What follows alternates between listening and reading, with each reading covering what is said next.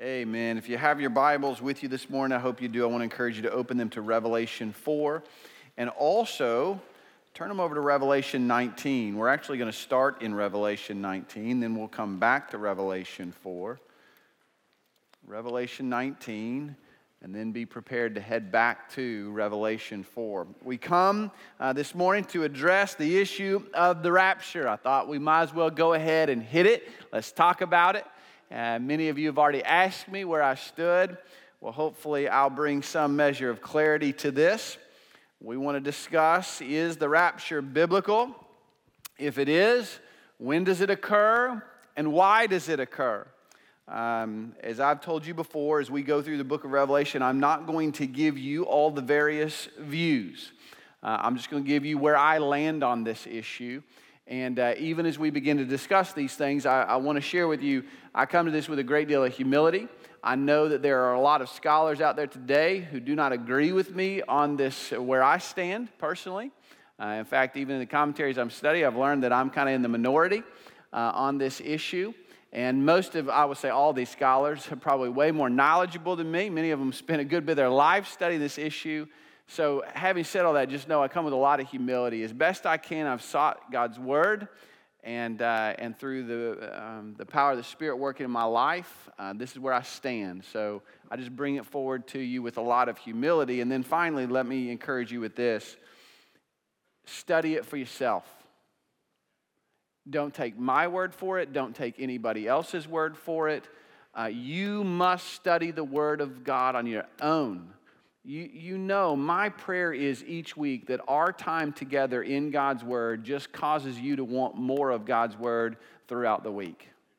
And if that's not accomplished, then I've missed, you know, my goal. So I want to encourage you again. I'm going to share with you several uh, passages of Scripture, many of which will be on the screen. You need to jot those down. You need to go through and read those yourself. We believe in what we call the priesthood of the believer. You got as much of the Holy Spirit in you as I got in me. And you've got the Word of God, the living Word of God. That's the beauty of this. You get to go to it and you get to read it and you get to study it and say, God, what, what are you teaching me? And this is no small matter. You need to know where you stand on these things. Now, there's a danger in some, they get so caught up on these things that all they do is they're just obsessed over these end time events and they forget we got some work to do. Um, but you need to study these things. You need to know what you believe, and you ought to know why you believe it and how to defend it. So I'm going to do my best to give you where I land on these things this morning. Let me just pray. We're going to need the Lord this morning. So let's pray, and then we'll look at these passages. Father, we're just so grateful that you have spoken to us in your word, that one of the blessings of being a part of your people is that we're able to know not only what you've done, but we get to know what you are doing, and we know what you will do in the future. And so, Father, we thank you that you have revealed these things to us. This morning, though, Lord, as we turn to your word, I just cry out in desperation, I need you. Lord, I pray often that there'd be a whole lot less of me and a whole lot more of your word and your truth. God, I just pray that you would let my word just kind of fall by the way. But this morning, we, we claim the promise that your word, it never returns void. And so, Lord, I pray this morning we would look to you and your word, and by means of your spirit, you would encourage us, you would strengthen us, and Lord, you would prepare us for your eventual return. And we pray this in Christ's name. Amen. Well, look with me at Revelation 19. We're going to start with Revelation 19, verses 7 through 8. We got to fast forward a little bit here because I think it sets the premise for what we're going to look at at the rest of this. We're kind of addressing this first question what is the rapture and is it biblical? That's where we're starting. What is the rapture and why is it biblical? Well, if you look at Revelation 19, 7 through 8, it says, Let us rejoice and be glad and give glory to him, for the marriage of the Lamb has come, and his bride has made herself ready. Who is the bride of Christ? That's the church. The church is the bride of Christ. And it says it was given to her to clothe herself in fine linen, bright and clean, for the fine linen is the righteous acts of the saints. So this is the marriage supper of the Lamb, and there is the bride of Christ, the church, in heaven with Christ. And then look down in verse 14 of chapter 19. This is the return of Christ. We're fast forwarding a bit. But in verse 14, Christ returns. Here he comes, and who's with him? In verse 14, it says, And the armies which are in heaven, clothed in fine linen, white and clean, were following him on white horses. Now, who did we just read about that was wearing fine linen, white and clean? The church. So here we see Christ in his return, and who is with him? The church, his bride. You know, a lot of people ask me, will we see uh, the second coming? Folks, we are the second coming. We're coming with Christ. We'll ride with him on horses. You don't like horses? You better get over it because we're going to be riding them. And we will come with Christ as he descends from heaven. So here, here's the question, though. This is the reason I wanted to go to this. If the church, which we see here, I see very plainly, if the church is in heaven, and if the church is coming with Christ when he returns to the church, then the question must be how'd they get there? If they're in heaven at the marriage supper of the Lamb, and then the church is coming with Christ as he returns, at some point they had to be taken up into heaven.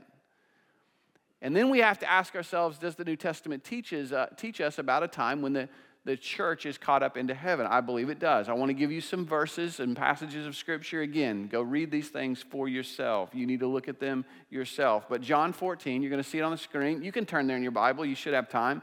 John 14, verses 1 through 6. John 14, 1 through 6, a passage that you're probably all very, very familiar with. Jesus, speaking here, says, Do not let your hearts be troubled. Believe in God, believe also in me. In my Father's house are many dwelling places. If it were not so, I would have told you. For I go away to prepare a place for you. And if I go away to prepare a place for you, I will come again to do what? To receive you to myself. That where I am, and where is He? In heaven, you may be also. Very plain to me. Christ is said, I'm in heaven. There's going to come a point where I'm going to come and I'm going to receive you. I'm going to take you up to myself. Then look at 1 Thessalonians 4 16 and 17.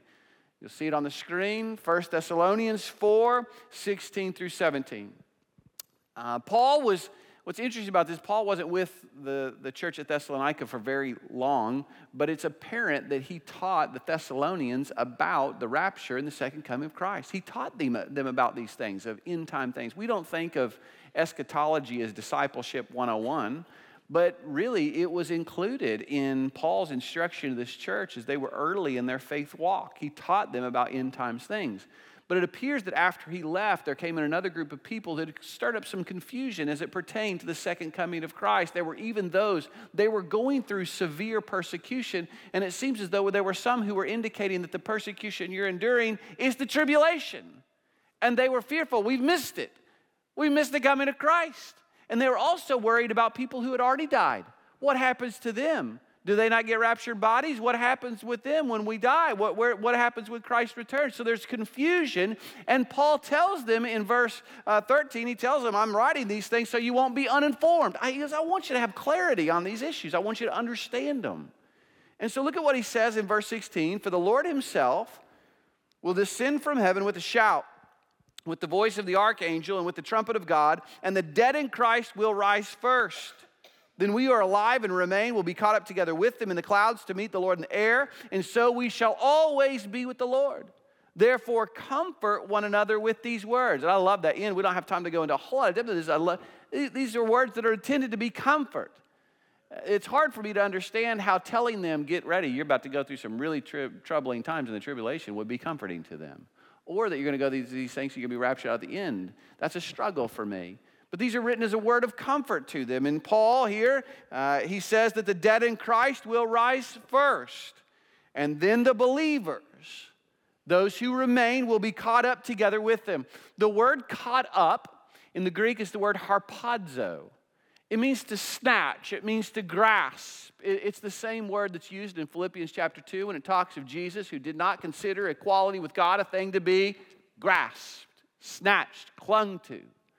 Um, it's the same word that's used in Acts chapter 8. You remember when Philip, after the baptism of Ethiopia, he's caught up, remember? Uh, the, the, he's caught up from Gaza and he goes to Caesarea. He's caught up, it says. And it's the same word that's used of Paul in Corinthians when he is caught up to the third heaven. So it means to, to be caught up in the Vulgate, because many people wonder where do we get the word rapture. Some will even tell you the rapture is not in the Bible. I, you know, it's in the Vulgate, the Latin version of the Bible. It's the word uh, raptoro. I'm not a big Latin person, so somebody's probably going to correct me on these things as I tried to study this again this week. But it's raptoro in the Latin, which is the word from which we get what? Rapture. So the church is caught up here uh, they're raptured. And, and so let me just kind of summarize this. The picture that Paul paints here is that if you die now, so if you died today, your spirit would go to be with the Lord. What does Scripture say? To be absent from the body is to be what? Present with the Lord. You remember the thief on the cross? He died. He said, Today you will be with me in paradise. So if you die today, your spirit goes to be with the Lord, your body goes into the ground, and your salvation will be completed at the rapture when your body comes forth from the ground to be reunited with your spirit and God completely redeems you, body, soul, and spirit. Isn't that good? Powerful picture. And then I want you to turn to one final passage, 1 Corinthians 15 50. Again, it'll be on the screen, jot it down. 1 Corinthians 15 50. There were some folks uh, in Corinth that didn't believe in the resurrection of the body. The idea was that the body's bad, the flesh is evil, and so there's no place for our evil fleshly bodies to be in heaven. And Paul says, No, sir. He writes to correct that issue that your body is good. He made it, and God's going to change it. God's going to transform our body, it'll be redeemed. So look in verse 50. It says, Now I say this, brethren, that flesh and blood cannot inherit the kingdom of God, nor does the perishable inherit the imperishable. Behold, I tell you a mystery. We will not all sleep. What does that mean, that we will not all sleep? It means there's going to be some people, there's going to be a generation of Christians who are alive when the rapture occurs. Wouldn't you like to be a part of that group? To get heaven without dying. You know, they're saying we all want to go to heaven, we just don't like the dying part. Well, that group, there'll be a group, a generation of Christians who will be around who will not sleep, they will not die. And it says, We'll not all sleep, but we'll all be changed in a moment. The Greek word's atomos. It's the word from which we get atom. I mean, it's almost undividable. It's, a, it's an instant, in a moment, in a nanosecond, the twinkling of an eye, at the last trumpet. And notice there's some people who say, well, the last trumpet, um, if you're saying this is the rapture and then there's the, the second coming of Christ, how could this be the last? Listen, this will be the last trumpet for living Christians here on earth. It'll be the last trumpet for them. At the last trumpet, for the trumpet will sound, and the dead will be raised imperish, imperishable, and we will be changed.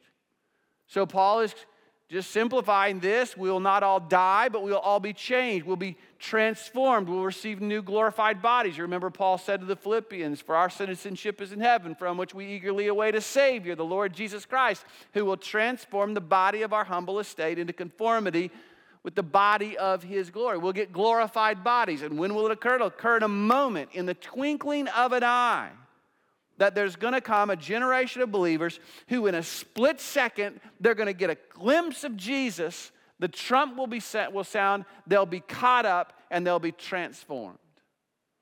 Now, I bring up all these things to say it, we may not all agree on when this occurs, but don't let anybody tell you that the idea of a rapture is unbiblical. We may not agree exactly when it occurs, but don't let anybody uh, tell you the idea of a rapture is unbiblical. You know, there's some who believe in a pre tribulational rapture, there's some who believe in a mid tribulational, some are what they would call a pre wrath or a post tribulational rapture, which most often, when they're talking about post tribulation, it's almost a simultaneous rapture and coming of Christ. But regardless of where you stand, I believe it's hard to disagree with the fact that the rapture is biblical. So then the question needs to be when does it occur? And again, I'm going to share with you where I land on this issue. Look back to Revelation 4 1 through 4. Revelation 4 1 through 4. Revelation 4, beginning in verse 1. It says, After these things I looked, and behold, a door was standing open in heaven. And the first voice which I had heard, like the sound of a trumpet speaking with me, said, Come up here, and I will show you what must take place after these things. You'll notice that, that verse at the beginning of verse 1, it's also at the end. It's repeated twice. It's after these things, after these things. And the question is, after what things? well, what has, and, and, listen, when I study this stuff, it's why I struggle with symbolic interpretation of these things because it get way too confusing for me. If I'm going to know it and understand it, it better be really, really simple. I'm a simpleton. After what things? Well, what has immediately preceded this? What did we just get done studying? The seven letters to the seven churches. So, what are the after these things? After these things is after the seven letters or after the church age. So in chapter four, we're beginning a transition from the church age to the things that will come after these things, meaning what's going to come next?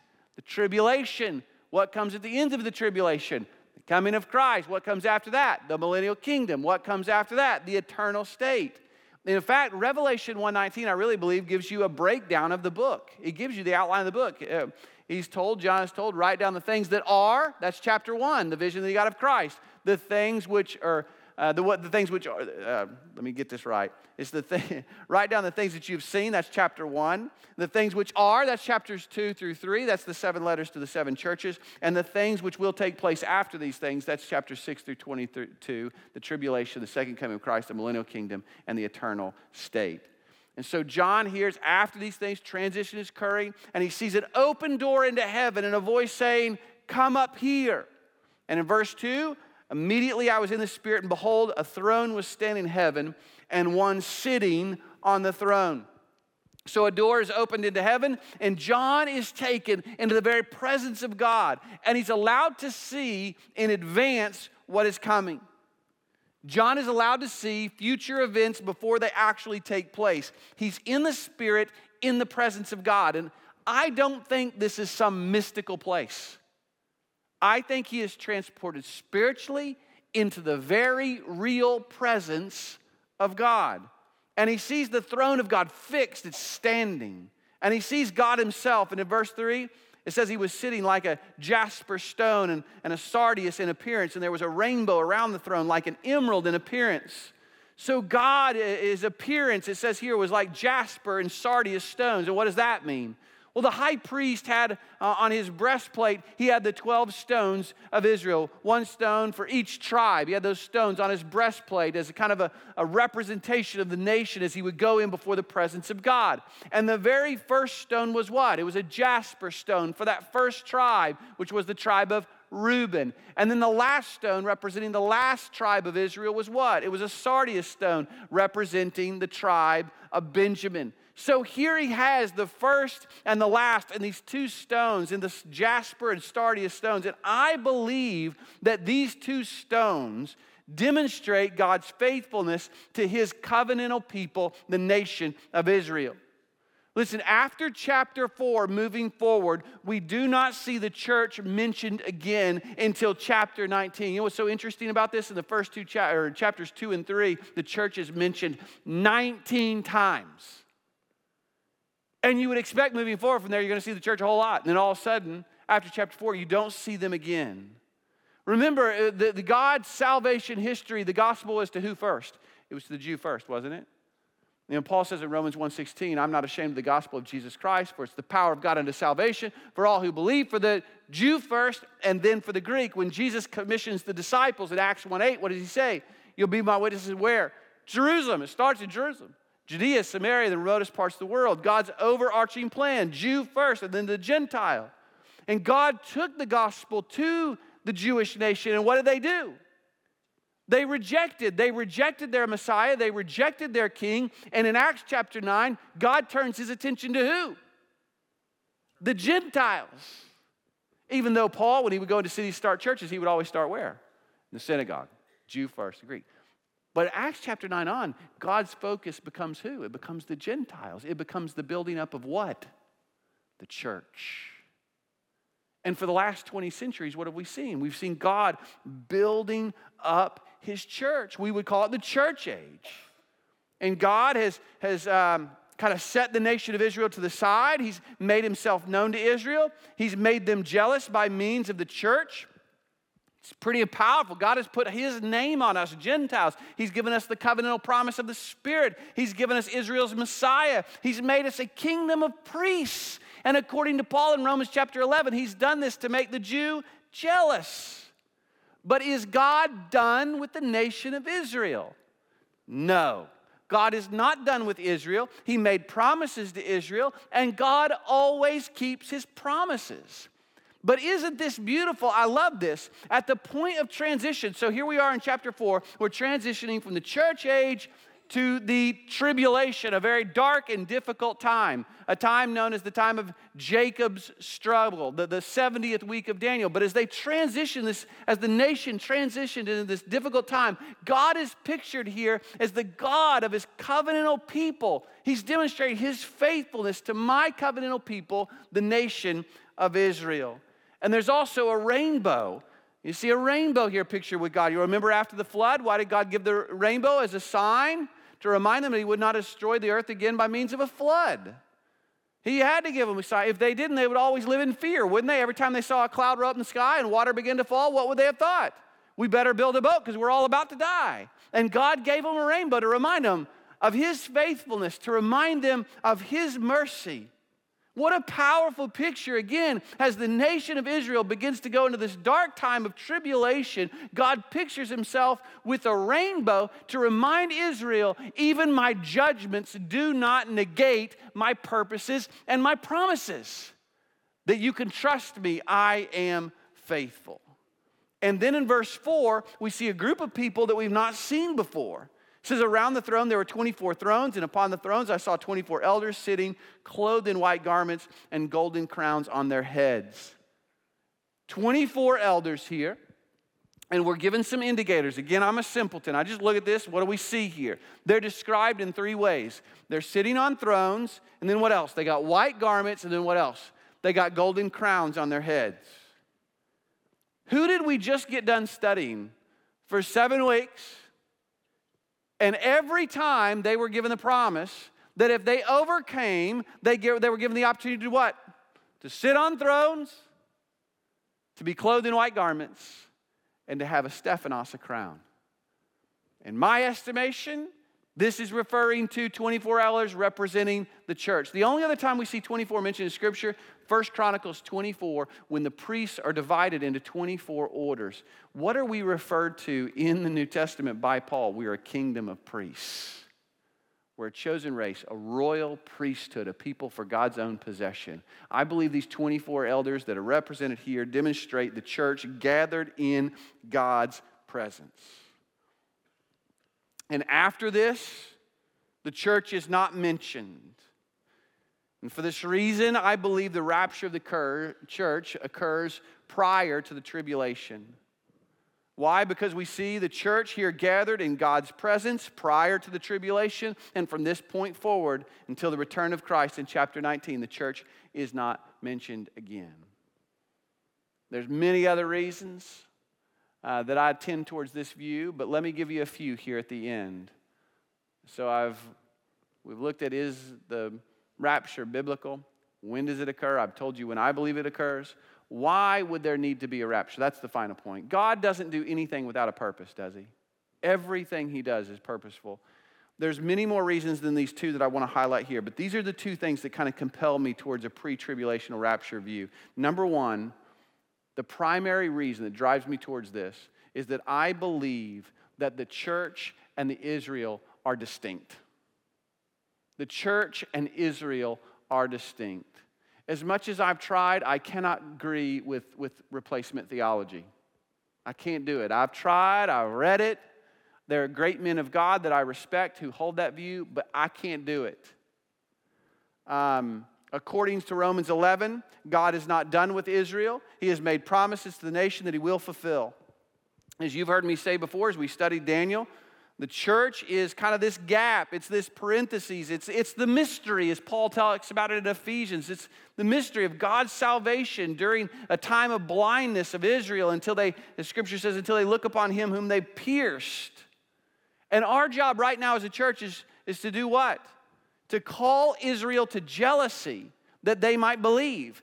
Um, we got a good example of this in our church, a couple by the name of Jeff and Elaine Boffman.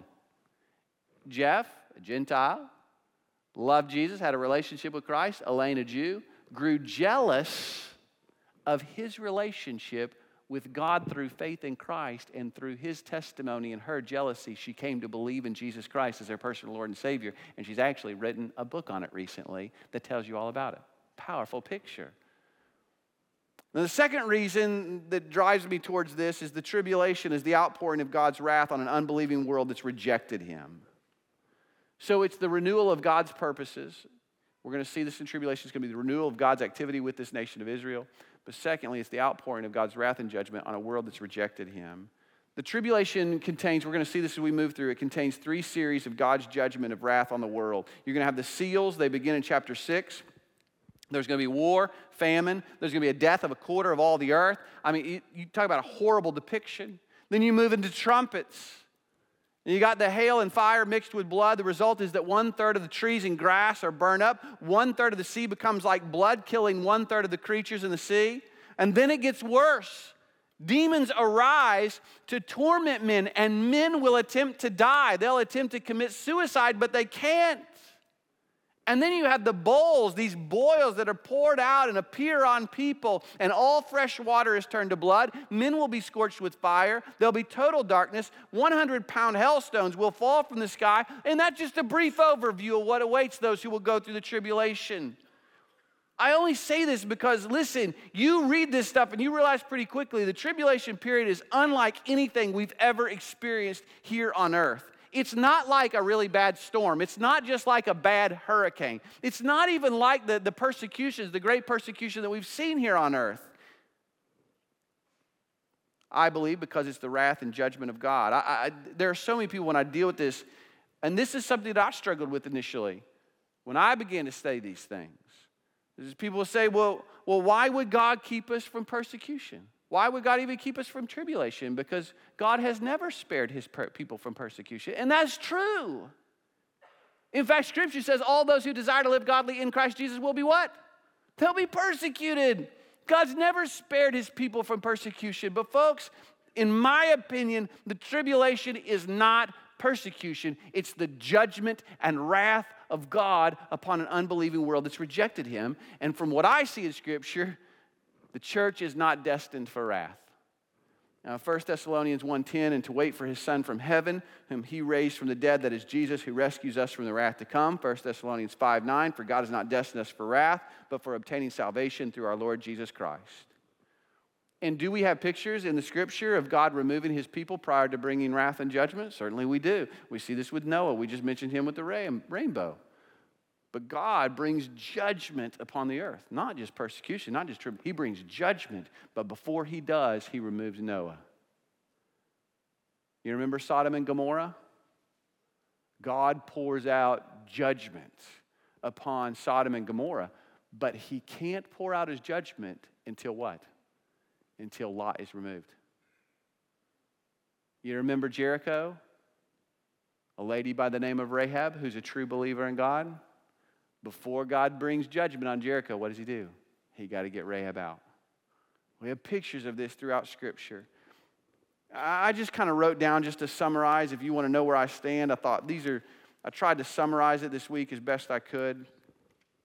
Number one, I believe in the rapture of the church. I believe that after he has taken out his people, he'll pour out his judgment on an unbelieving world that has rejected him. I believe that in the tribulation period, God will again to work with his covenantal people, Israel. I believe that God has made promises to a literal nation called Israel, and he will fulfill his promises to that nation. I believe that one day Christ will come again on the clouds, and his bride, the church, will return with him to rule and reign in a literal kingdom here on this earth. The earth is his, and one day he'll have it back. This is what I believe. Now, some of you are here and you say, I don't agree with all that. Uh, you may stand a little differently on these, some of these things. But listen, we all need to agree on one thing. We can disagree.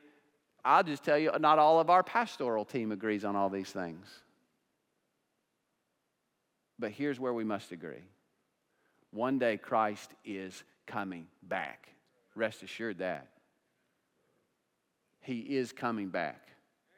And there will be a real and there will be an eternal judgment. And there are some who are going to be separated from God forever in a place called hell, and there will be some who are brought unto God in a place called heaven where they will be with Christ forever. And the determining factor as to which eternal destination you will experience is not what church you went to. It's not church membership. It's not how often you went to church. It's not how much you gave. It's not how many good works you did. The determining factor will be whether or not you have bent the knee and trusted in the King of Kings and the Lord of Lords, King Jesus, as your only means of salvation. He is your only hope. There is judgment, there is wrath coming.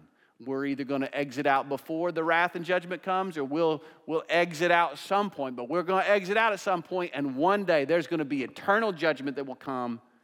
And in light of that knowledge, I'll tell you this I implore you today, if you don't know Jesus, bend the knee and trust Him today. In Psalm 2, the psalmist writes, Take warning, take heed, O judges of the earth. Worship the Lord with trembling, lest he become angry and you perish in the way, for his wrath may soon be kindled. How blessed are those who take refuge in him. As far as I can tell, all this world is waiting on is a word from God. And you're not guaranteed another day. I implore you today, if you don't know Christ, trust Jesus bend the knee, believe in Him alone. Now, for those of us that are here that do know Christ, here's my encouragement to all of us. We need to start living our lives knowing that Christ could return at any moment. You know, it, one of the things that I've experienced in our faith and I, if we're having somebody over to the house, before they arrive, what do we do? As best we can, what are we doing? Y'all do it too. You try to get that house ready, don't you? Just a common guest, but you try to get that house ready. Listen, one day the King of Kings is coming.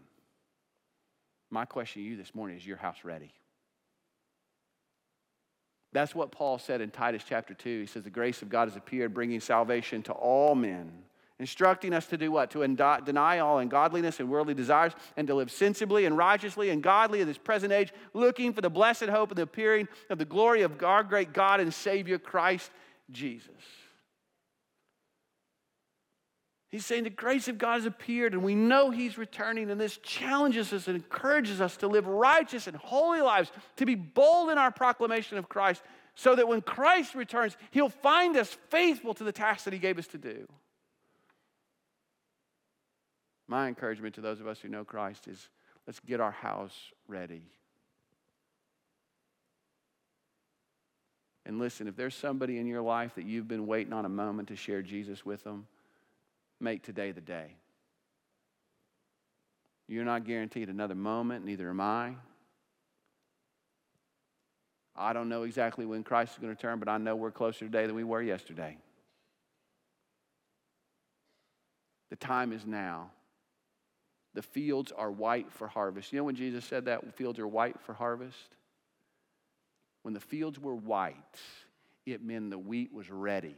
And guess what they had? They only had a little window of opportunity. When my mom was little, living on a farm down in Oklahoma, when it was time to bring the crops in, they got out of school. They put down everything. The only thing that was important in that moment was getting that crop in because you only had a limited amount of time to get it in. Listen, we got a limited amount of time here. So, regardless of where you stand on some of these issues about post trib, pre trib, let's get busy knowing Christ is coming back. And if you don't know him, bend the knee today. Do we have a hymn? We got a song? This is the one that came to my mind. Man of sorrows, what a name for the Son of God who came. Ruined sinners to reclaim.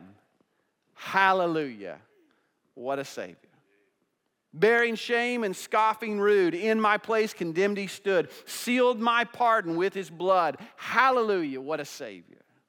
Guilty, vile, and helpless we, spotless Lamb of God was he, full atonement, can it be? Hallelujah. What a Savior. Lifted up was he to die. It is finished was his cry. Now in heaven, exalted high. Hallelujah. What a Savior. When he comes, our glorious King, all his ransomed home to bring, then anew this song we'll sing. Hallelujah. What a Savior. Father, we thank you for the salvation that you have provided in your Son, Jesus Christ. God, I pray that if there's anybody here this morning, maybe watching online right now, they know they don't have a relationship with you. I pray that more than anything else they've heard today, they would know that one day you're coming back and there's going to be a judgment. And your judgment's not going to be about lining them up and comparing them to other people. You're going to judge them on the basis of your holiness and your law. And in that moment, when they stand in your presence, it'll be apparent that they're a sinner, that they're spiritually bankrupt, that they lack what they need to be in your presence. God, I pray that they wouldn't face that day without having prepared their heart by bending the knee to Christ, repenting of their sin, turning away from their sin, and trusting in Jesus as their personal Lord and Savior. God, I pray that they would trust in you today. Hallelujah. What a Savior. I pray that they would know your salvation today. God, for those of us that do know you, Lord, I pray that we would draw comfort from these things. But Lord, I pray that knowing of your return, you've told us to count the patience of God as salvation. That we got work to do. As long as you tarry, we have work to do. I pray that God, you would make us a people of holiness and godliness and it would lend credibility to the gospel message we proclaim. And then, God, when you give us the opportunities, I pray that we'd be bold to speak the name of Jesus so that more might come to know him, so that they might know his salvation, not his judgment and his wrath. Lord, make us faithful. We pray this in Christ's name. Amen. I want to invite you to stand with me this morning as we give you an opportunity to respond in whatever way Christ might be leading on your heart. Maybe you have questions about salvation, how you can know Jesus Christ as your personal Lord and Savior. Uh, I'll be here at the front. Other pastors will be here. We'd love to talk with you. Maybe you'd like to unite with our church family. Say, I want to join. You've been through our membership class. You'd like to join this morning. Again, the pastors will be here at the front. We'd love to receive you. If you want to pray, the altar's open. The pastors are here. This is your time. You'll never regret obeying Jesus. So you respond as we sing.